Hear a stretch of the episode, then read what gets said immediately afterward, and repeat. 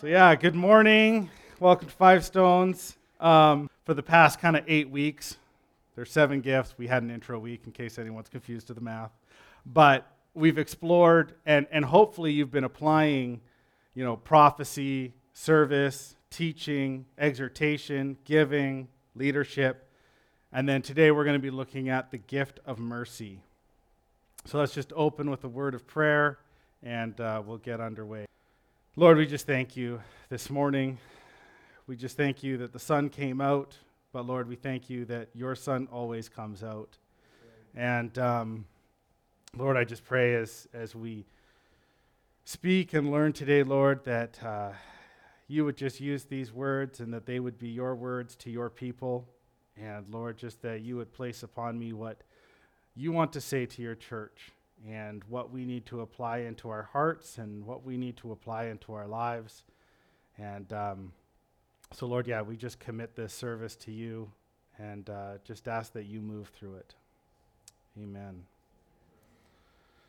All right. So, our core verse is Romans 12, 1 to 8. And I kind of want to just go back and take the time to read the entirety of the passage because, you know, while we could jump to the very end where we have that list of seven gifts, um, it's those first five verses that really set the scene and the context um, for how we're to interpret and then apply these gifts. And as we're concluding the series today, we should kind of just go back, circle the wagons, and uh, see what we have learned. So, therefore, I urge you, brothers and sisters, by the mercies of God, to present your bodies as a living and holy sacrifice, acceptable to God which is your spiritual service of worship.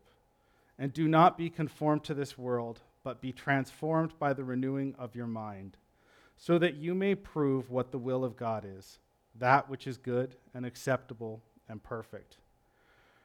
For through the grace given to me, I say to everyone among you, not to think more highly of himself than he ought to think, but to think so as to have sound judgment, as God has allotted to each a measure of faith. For just as we have many parts in one body, and all the body's parts do not have the same function, so we, who are many, are one body in Christ, and individually parts of one another. However, since we have gifts that differ according to the grace given to us, each of us is to use them properly. If prophecy, in proportion to one's faith, if service, in the act of serving, or the one who teaches, in the act of teaching, the one who exhorts in the work of exhortation, the one who gives with generosity, the one who is in leadership with diligence, and the one who shows mercy with cheerfulness. So, Paul mentions in verse 4 and 5 there talks of being one body, one church.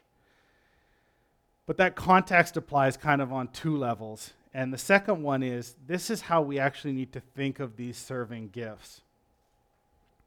I likened it to these gifts are like your limbs. So we get multiple limbs, and some are good for walking, and others are good for painting. And this example came from James, my three year old son. So he's still learning to coordinate his limbs. He can sometimes move them quite fast, he's sometimes quite strong, punches you in the face. but there's not yet any finesse. And he doesn't understand yet all of the things that he's going to be able to do with those limbs, what he's eventually going to be able to accomplish. So his latest skill is that he can get his hand to his mouth.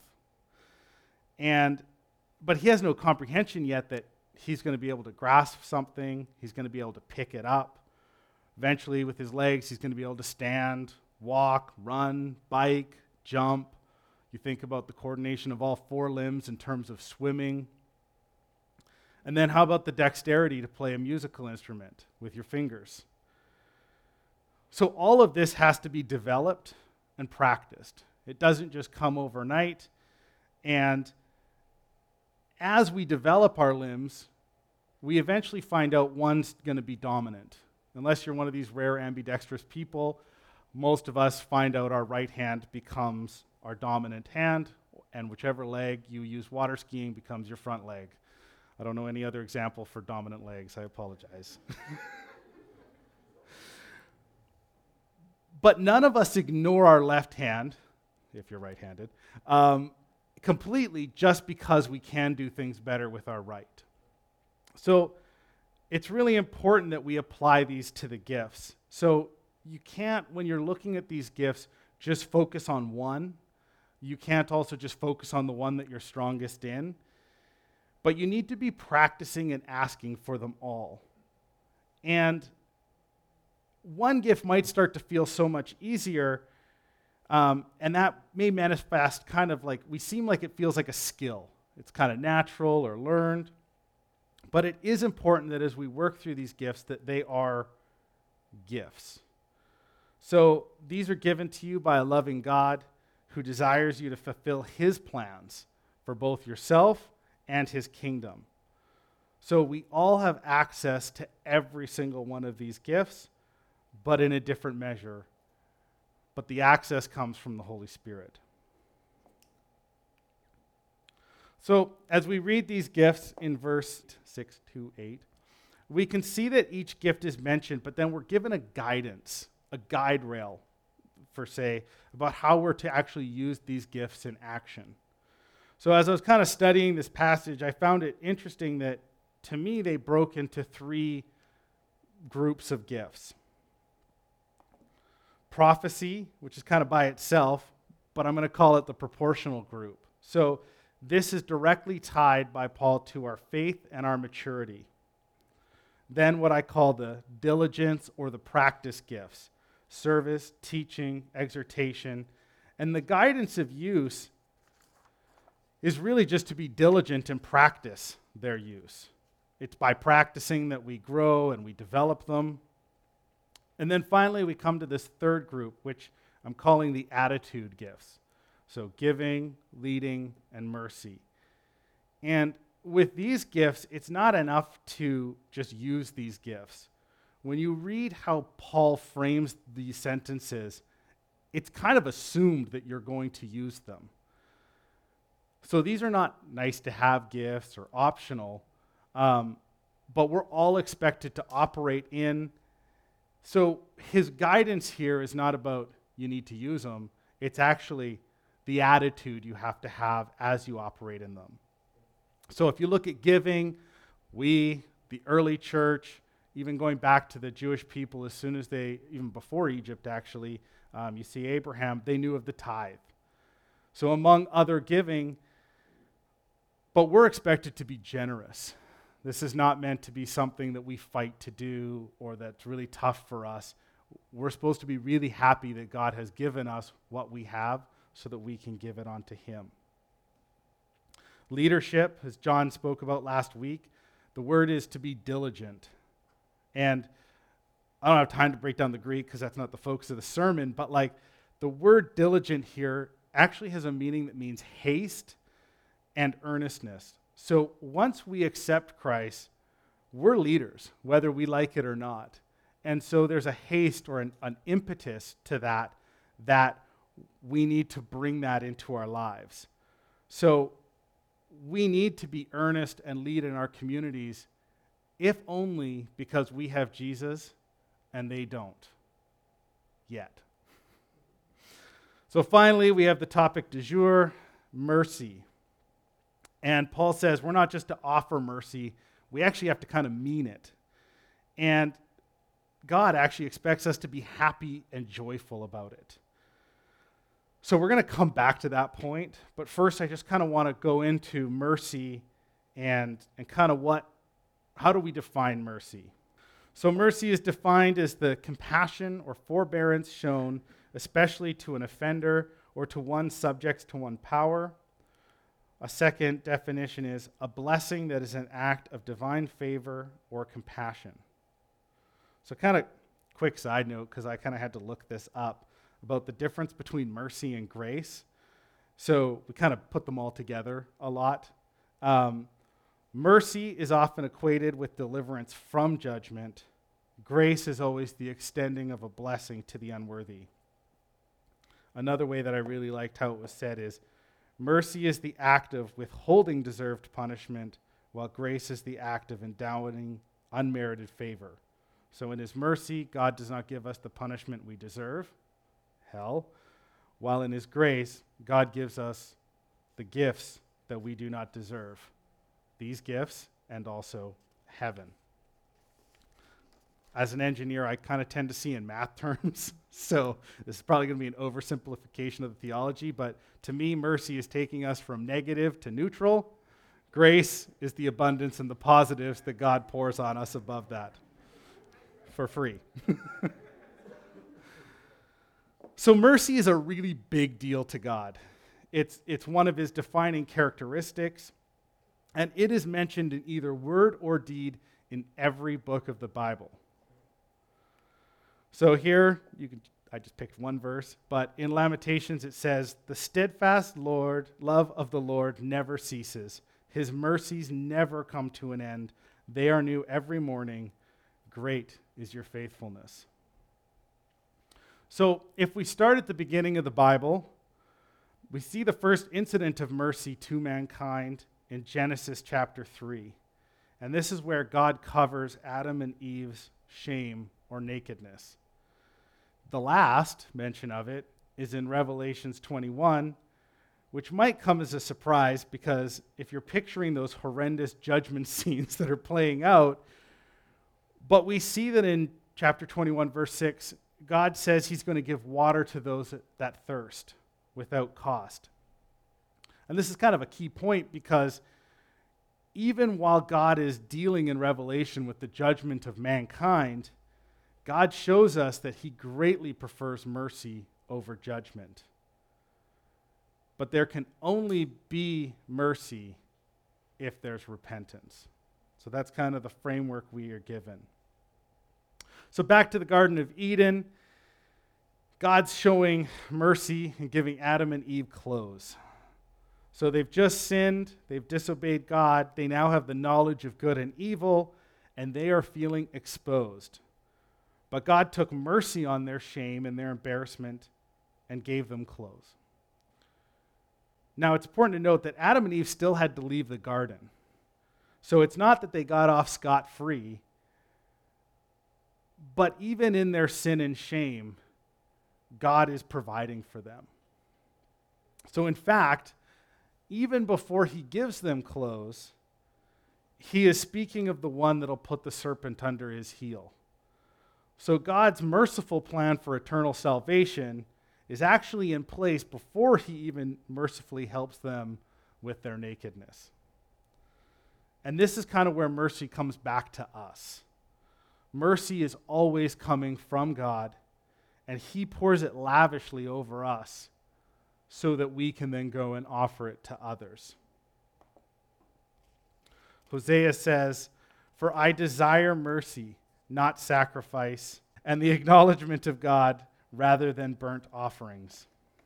And this is why Paul mentions that mercy is one of these seven gifts, because mercy is hard, like really hard. Like it's basically impossible by ourselves without the power of the Holy Spirit to help us offer mercy. Why is this? Well, to me, it's because mercy can feel like letting someone go from aptly deserved punishment. But that's exactly the definition we read and the point. Mercy can feel like we're here, we get run over, we get hurt, then we're expected to give mercy, and the other party gets off scot free. But this mentality is where we really start to tip into judgment. And that topic is God's alone and really for another day, if not another sermon series. But yet, Paul and God in, in, the verses say we're not just supposed to try to show mercy. He assumes that we have to offer mercy. And so, again, what's that guidance? We have to do it with cheerfulness. How many of you ever felt happy to give mercy? Most of the time, if we do offer mercy, it's with resignation. Maybe it's because your mom told you to. Maybe because Jesus told you to. It's because it was expected of us. So we maybe knew it was the right thing to do, But seldom do we experience any true hurt and then just cheerfully give mercy. But yet, on the flip side of that, does anyone feel that God only gives them mercy because he has to? Or that Jesus only showed us mercy because his Father told him to? I am always super cheerful when God shows me mercy. And I'm very happy that he will continue to show me mercy because my past is not spotless and innocent, unlike what you guys may think. It's pretty messy and sinful. And unfortunately, I have to admit that my future is probably going to look like that too. Jesus gladly gave mercy.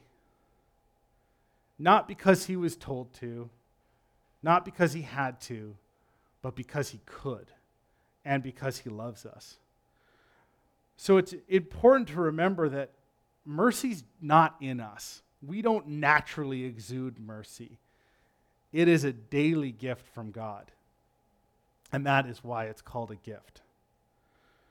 Now God gives us gives it to us all in different measure. So whatever the measure is that you have, you need to ask for more. We need to desire more. Because how can we receive something for free and then not offer it to others? The mercy giver is a role that is just key in God's plan and, and critical for how he's going to establish his kingdom on this earth. Because in a world that is very obsessed with justice, mercy is going to stand out like a sore thumb. So, what's a practical way to show mercy? The discussion of mercy always kind of leads me into what we've just been talking about, which is kind of the forgiveness of sins and wrongs. And obviously, I think this is due to my acknowledgement that this is the greatest mercy that is shown to me. However, if we remember, our second description of mercy was a blessing that is an act of divine favor or compassion. James says it bluntly, practically, uh, that words are not enough. I feel like I should get bonus points for like leading James a week early. Actually, I just noticed that. But um, if a brother or there's no point system, just FYI.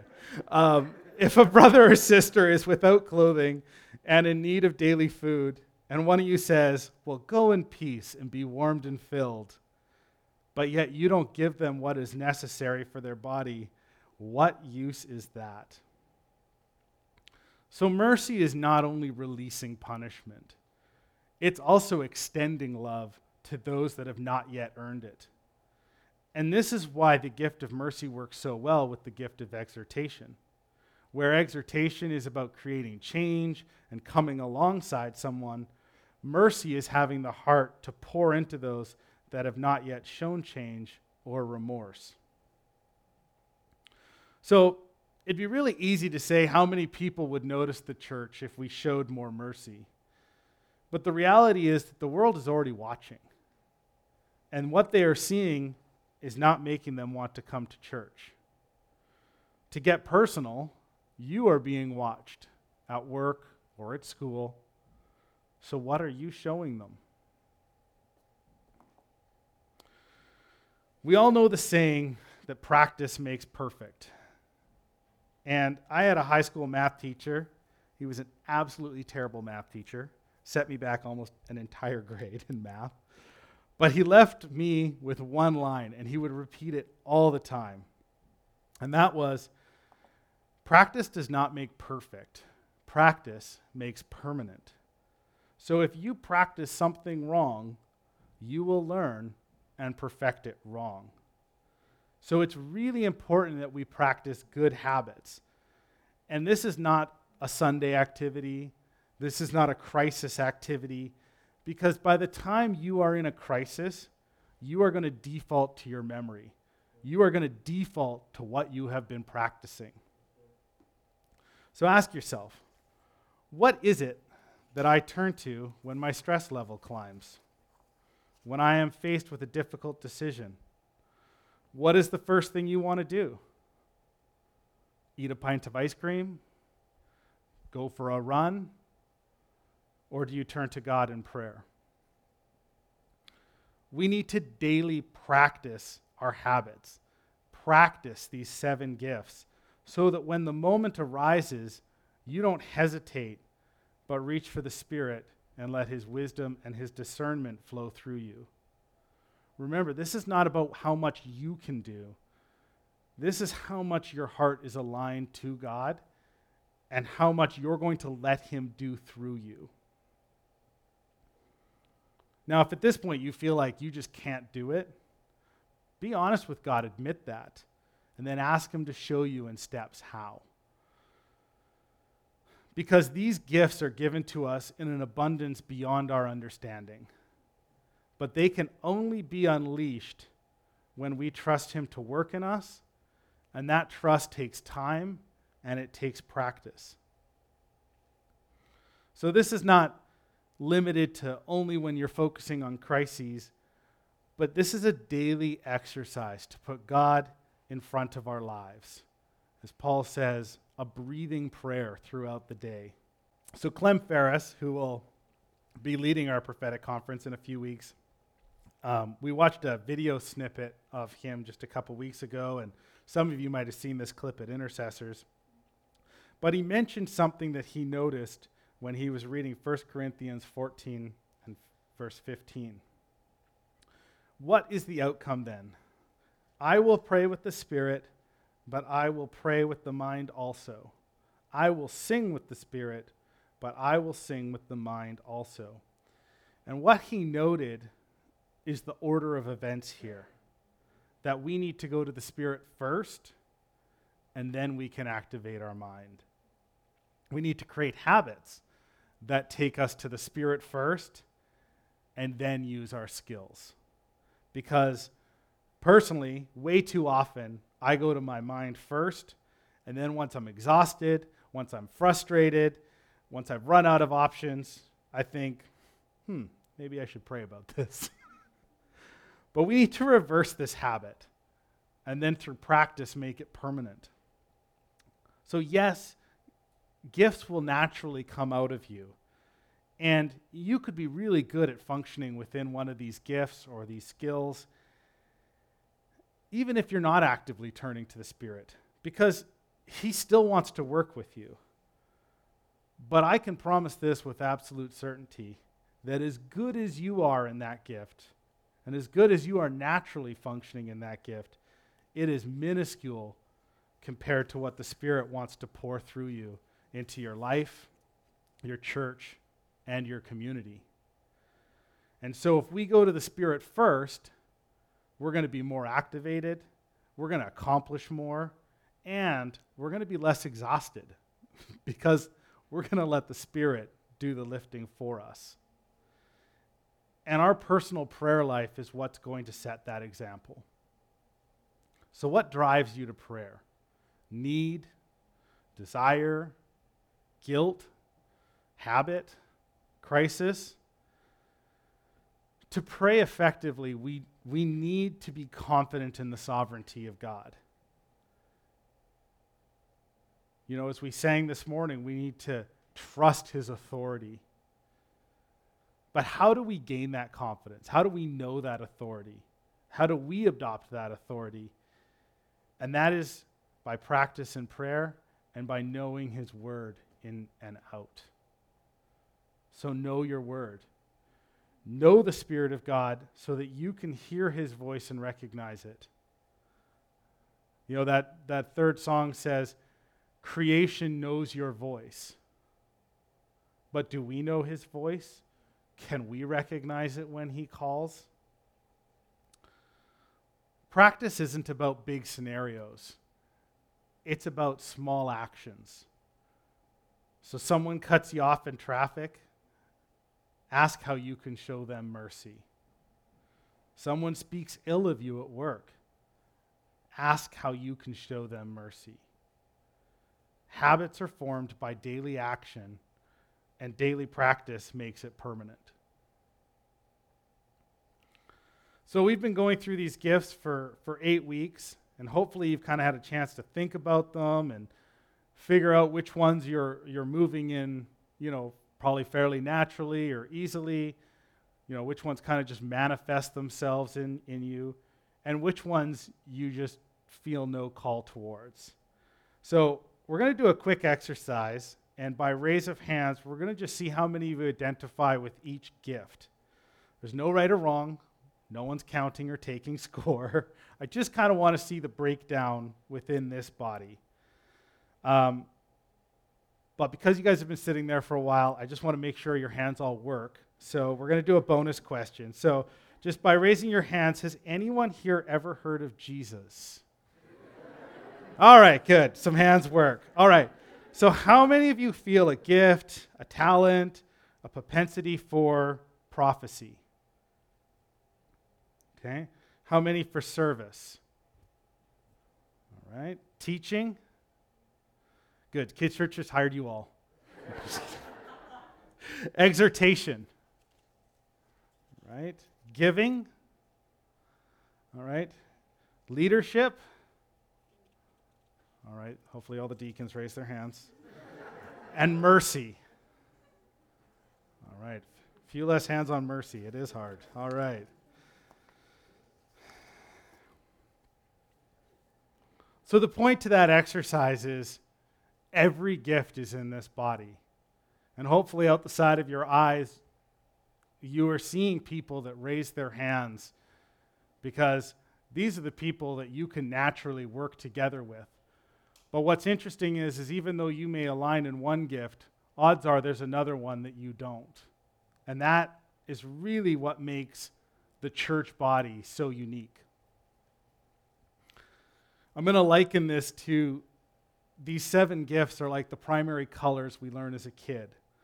So, as a kid, you start with red, yellow, blue. Maybe a couple grades later, you move up to the rainbow. You learn your Roy G. Biv, which is the only way I still can remember them all. And then at some point, you're going to get to the modern paint section. And any of you that have ever done renovations will know there's like 300 shades of white and it's no one can tell the difference except your wife. um, I will say this, guys. There, there is hope here because my mom gave up. She thought I was colorblind for years, and then through my company, I started working through flooring, and you can actually train yourself to recognize more different shades of color. So there is hope there. But, but the point is, is you start with these seven, but as you and these gifts are going to mature in you, you're going to realize that the gifts start to work together. And there are millions of combinations. Probably we can say billions because there's billions of people on this earth. And each set of gifts is perfectly suited for a different application that God already has in mind. And this is the Creator's unique work in you. God highlights his creativity by making us each unique. He wants that diversity. He wants your specific set of skills. And we're going to reveal the Father to the world when we use our unique gifts for his purposes. We are not a cult. We are not trying to make everyone the same and everyone repeats things the same the way every one of you is going to describe salvation is going to be different. The way every one of you can tell somebody about how much Jesus loves you is different. And that is an amazing thing because it's so true to us. And it's so true to a God that gave us choice, intelligence, and didn't make us robots that repeat the same thing. We've constantly referred to these gifts as serving gifts. And that's because there's an action that must take place. These gifts all reflect the characteristics of God His love, His mercy, His wisdom, His goodness. We could keep repeating them for a long time, but these gifts are there to serve the body. But you can also think of them as motivational gifts. These gifts represent what God's doing in each of us to motivate and shape our lives, to shape our perspectives, and then eventually to shape our ministries.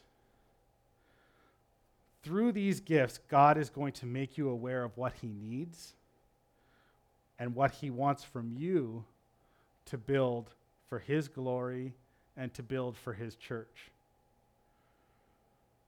This is an all knowing God who gives you gifts to make the church holistic. I loved the example John gave a few weeks ago the symphony. So a symphony sounds discordant when it warms up. They're all playing the same song during warm up, but they're all playing different sections. And so it doesn't sound right. But then the conductor comes up and he tells them where to start in the song and when to start on the song. And it instantly sounds amazing.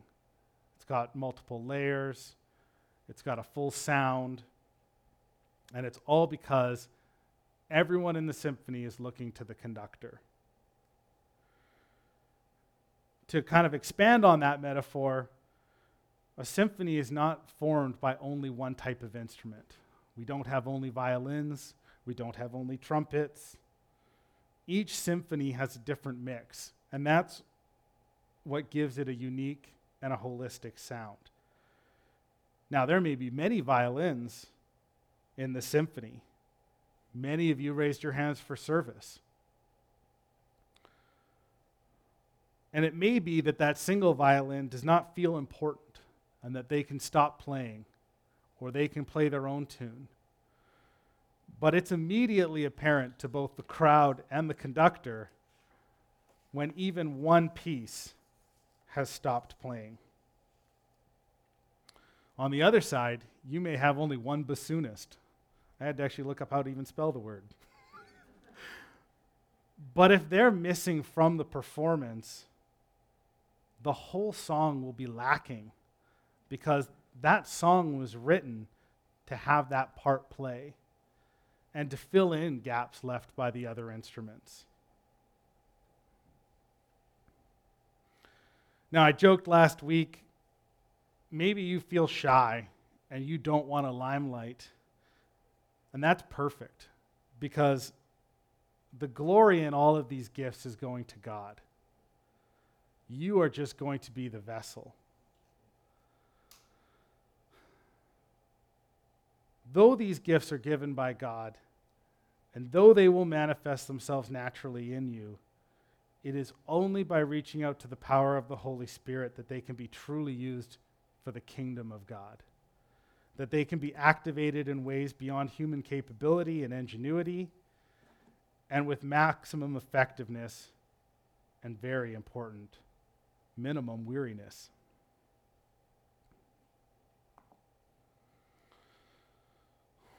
So, Romans verse 4, or sorry, chapter 12, verse 4, it told us not to be conformed to this world, but to be transformed by the renewing of your mind, so that you may prove what the will of God is.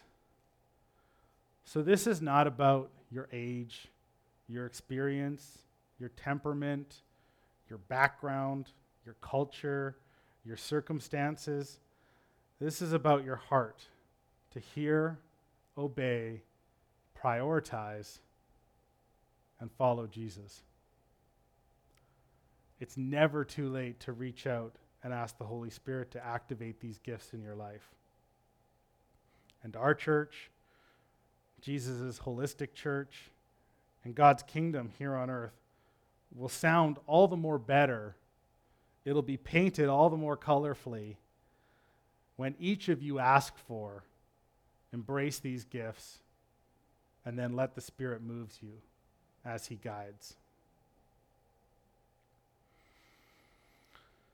Let's just end in prayer here. Lord, we just thank you that you had Paul write down these gifts, Lord, that you laid out for us multiple times in your book, Lord, the gifts that you have given us, the things that you pour out into us, Lord.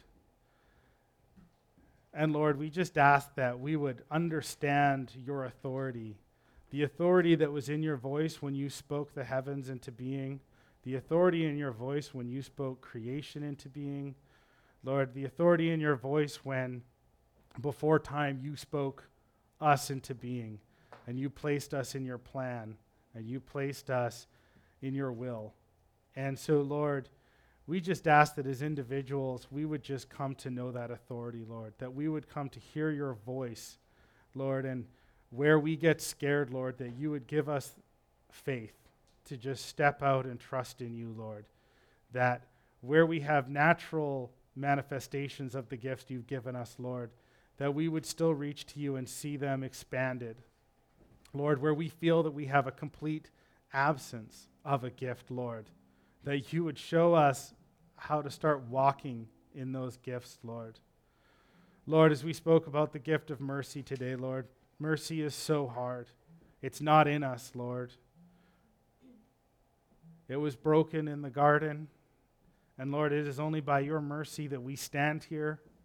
It is by the mercy your Son showed us that we stand before you and that we can enter into your presence. And so, Lord, let us never take that mercy for granted.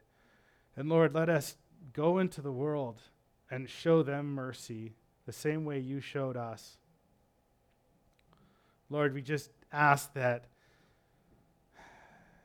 Lord, you would just activate each of us into what you have envisioned, Lord, that you would show us how you, and you see us and what you see us doing, Lord. Lord, we see glimpses through your prophetic words, but Lord, I think if we saw the, the true understanding of how much you want us to achieve when we just lean into you, Lord, it would blow our minds. And so, Lord, we just ask that you would give that to us, Lord, that you would just continue to encourage us, that you would speak words into our lives that would just daily move us on that path towards trusting you more and more, Lord, to walking in you more and more to activating these gifts more and more.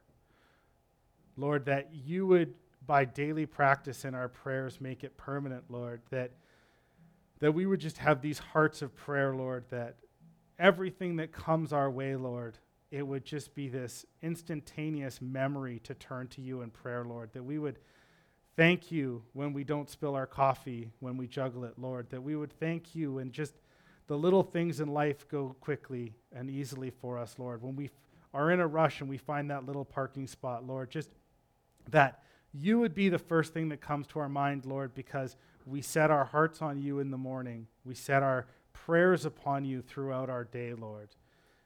And that we just constantly look to your spirit to walk as we go through your communities, Lord, to walk in your spirit, Lord. Just Lead us and show us the people that we are supposed to reach into and to touch, Lord, by little actions or the big scary ones. Lord, just give us that faith and give us that boldness.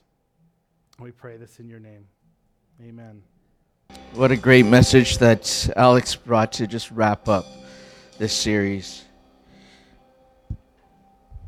I love how Alex brings in the idea of grace and mercy. Because mercy is a gift from a gracious God. That mercy is an expression of grace. And that w- when we are able to live in this place, we're not only un- that we understand God's grace, it's easy sometimes to understand God's grace because we receive it on a daily basis. But that the mercy that comes with it is something that we need to extend. That as a church that when we start extending this mercy that the world will see that the world will notice so that we can give god glory. That's what this, this is all about. Why did we go through the seven gifts? Because it sets us up for our next sermon series where we walk out how do we live as christians how do we, we make the word of god pliable and express it out of our, our, our, our, our lives. But it's not just an expression. We actually need to understand that these gifts flow out of our lives. That everything that James talks about requires these gifts. This lays the foundation of everything else that we're going to be talking about. But if we don't have that understanding, we're going to start living out James through our, our own works and not through the gifts of God, and not through the grace of God, and not through the mercy of God. And so I'm excited to start James next week. Bonus points do go to Alex. Not that points count. But, church, this is what we're called to do. This is what we're called to live out. This is, call, this is who we're supposed to be. And I want you to be an extension of who God is. So that's what everything that we're teaching here from the pulpit is about.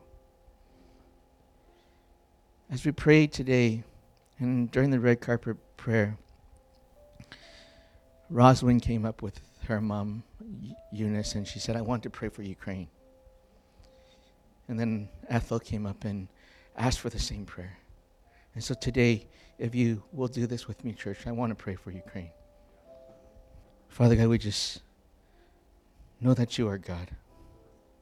And we know that there are people that are being just slaughtered and murdered and put into a place where they're in war. We see families being separated. We see people being arrested. And Lord, you know the situation, and you know how broken it is. So, Father God, we just pray for your peace to come onto the people in Ukraine. That amidst all the panic, amidst all the all the bombings, amidst all the, the, the fear that's that's there, Lord, that you use your church at this exact moment to extend your gifts. So we pray for the church in Ukraine that they stay strong in who you are, that they know that they have an assignment, and that we, as brothers and sisters on this side, are able to lift their hands up in prayer right now because we can. So, Father God, we just pray. We pray for all of those that are affected by this war. We pray for wisdom in how we are to approach these things. And when, Lord, we lift this entire situation into your hands, because, Lord, we know that you are the only one can, that can do anything about this. So, God, we pray all these things in Jesus' name. Amen.